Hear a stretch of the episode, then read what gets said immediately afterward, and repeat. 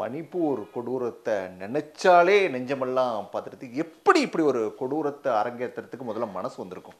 இது உங்கள் கேள்வி மட்டும் இல்லை அந்த வீடியோவை பார்த்த ஒவ்வொருத்தரோடும் ஒவ்வொருத்தருடைய மனசிலும் எழுந்த கேள்வியே இதுதான்.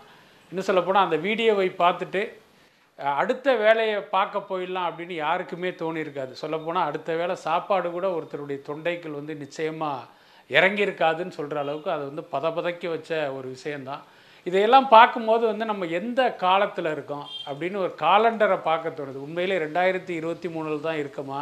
இல்லை மீண்டும் வந்து நம்ம அந்த கற்காலத்துக்கே போயிட்டோமா அப்படிங்கிற அளவுக்கு அந்த சம்பவங்கள் வந்து மிக கொடூரமான சம்பவங்கள் அங்கே நடந்திருக்கு. ஆனால் நம்முடைய கேள்வி என்ன அப்படின்னா இந்த சம்பவம் மே நான்காம் தேதி நடந்ததாக சொல்லப்படுது. கிட்டத்தட்ட ஒரு ரெண்டு மாதங்களுக்கு முன்பு இந்த சம்பவம் நடந்தும் இது வரைக்கும் அது யாருக்குமே தெரியாமல் இருந்தது அப்படின்னு சொல்வதையே நம்மளால் நம்ப முடியல. நிச்சயமாக அங்கே ஆள்கிற அரசுக்கு வந்து இந்த சம்பவம் வந்து தெ- முன்னாலேயே தெரிஞ்சிருக்கும் அப்படின்னு தான் நான் நினைக்கிறேன். ஆனால் அவர்கள் மீது இவங்க நடவடிக்கை எடுக்கலை அப்படிங்கிறதெல்லாம் வச்சு பார்க்கும்போது இந்த சம்பவத்துக்கு அங்கே மணிப்பூரில் மணிப்பூரை ஆள்கிற பாஜக அரசுக்கு ஒரு மறைமுக ஆதரவு உண்டோ அப்படின்லாம் நினைக்க தோணுது. மணிப்பூர் விவகாரத்தில் இதுவரைக்கும் வாயே திறக்காமல் இருந்த பிரதமர் மோடி முதல் முறையாக வாயை திறந்து அதுக்கு ஒரு கண்டனத்தை எல்லாம் பதிவு செஞ்சுருக்காரு. ஆனால் என்னோட கேள்வி அப்படிங்கிறது வந்து இதுக்கு இந்த கண்டனம் மட்டும் போதுமா?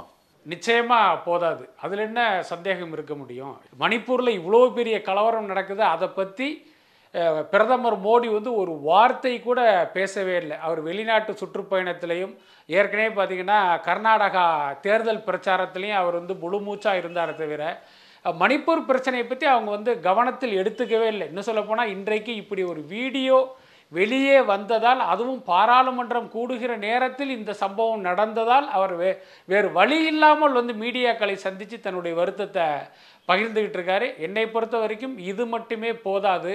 ஒன்றிய பாஜக அரசு முழு மூச்சாக அல்ல முழு மனதோடு இந்த பிரச்சனையில் வந்து தீவிரம் செலுத்தி அந்த மணிப்பூரில் வந்து அமைதியை நிலைநாட்டணும். அது இல்லாமல் அங்கே பாதிக்கப்பட்ட அந்த பழங்குடியின பெண்களுக்கு உரிய நிவாரணம் கிடைக்கணும். அந்த அக்கிரமத்தை செய்தவர்களை தயவுதாட்சணியம் பார்க்காம தண்டிக்கணும். அதுதான் ரொம்ப ரொம்ப முக்கியமானது.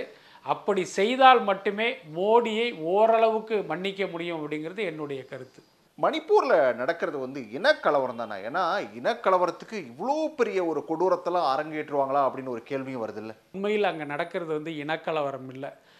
எல்லாரும் என்ன சொல்கிறாங்க அப்படின்னு கேட்டிங்கன்னா அந்த குக்கி அப்படின்னு ஒரு பழங்குடியின இனம் இருக்குது அந்த மெய்த்தி இனத்தை சேர்ந்தவங்க தங்களை வந்து பழங்குடியின பட்டியலில் சேர்த்து இவர்களுடைய சலுகைகளை பறிக்க பார்க்குறாங்க அதற்கு எதிர்வினையாக அந்த குக்கி இனத்தவர் போராடுறாங்க. அவர்களை இவர்கள் தாக்குகிறாங்க அப்படிங்கிற மாதிரி ஒரு பெரிய திரைக்கதையை வந்து இவங்க சொல்லிக்கிட்டு இருக்காங்க. ஆனால் உண்மையில் நம்ம விசாரிக்கும் போது அங்கிருந்து வருகிற தகவல்கள்லாம் வேறு மாதிரி இருக்குது என்ன அப்படின்னா குக்கி இனத்தை சேர்ந்த பலர் பார்த்திங்கன்னா கிறிஸ்துவ மதத்தை தழுவியவர்கள். ஸோ இங்கே நடக்கிற பிரச்சனையே இனப்பிரச்சனை கிடையாது சாதி பிரச்சனை கிடையாது மத பிரச்சனை அப்படிங்கிறது தான் முக்கியமான தகவல். அதாவது குஜராத்தில் எப்படி சிறுபான்மை இஸ்லாமியர்கள் அந்த இந்து வெறியர்களால் வேட்டையாடப்பட்டார்களோ கிட்டத்தட்ட அதே மாதிரியான ஒரு சம்பவம் தான் இன்றைக்கி மணிப்பூரில் நடந்துக்கிட்டு இருக்குது முக்கியமாக பாருங்கள் இப்போ குக்கி இனத்தவர்களுக்கும் மெய்த்தி இனத்தவர்களுக்கும் பல காலமாக பிரச்சனை இருக்குது அப்படின்னா ஏன் இதுவரைக்கும் அவர்களுக்குள் இந்த மாதிரியான மோதலோ கலவரமோ ஏற்படலை? இன்றைக்கு பாஜக மணிப்பூரில் காலடி எடுத்து வைத்த பிறகு தானே இன்றைக்கி மணிப்பூர் கலவரத்தில் பற்றி எரியுது.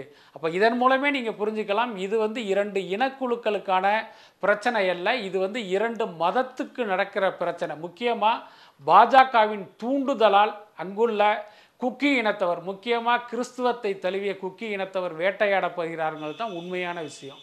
பிரச்சனைங்கிறது முடிகிற மாதிரி தெரியல போயிட்டே தான் இருக்குது. இதுக்கு அப்போ என்ன தான் தீர்வு?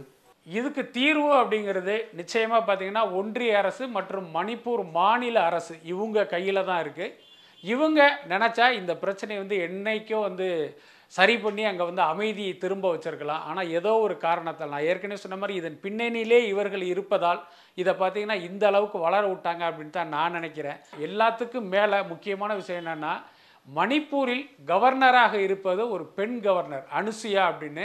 அவர்களும் மத்திய பிரதேசத்தை சேர்ந்த ஒரு பழங்குடியின பெண்மணி தான். ஸோ அவர் கவர்னராக இருக்கிற மணிப்பூரில் அதே பழங்குடியின பெண்களுக்கு இப்படி ஒரு பாலியல் வன்கொடுமை நடக்குதுன்னா அதை எப்படி சகிச்சிக்க முடியும்? நிச்சயமாக இந்த அரசியலை மறந்து அந்த பழங்குடியின மக்களுக்கு வந்து நியாயம் கிடைக்கணும் அப்படின்னு இவங்க நினச்சாங்கன்னா நிச்சயமாக அந்த பிரச்சனையை வந்து தீர்க்க முடியும்.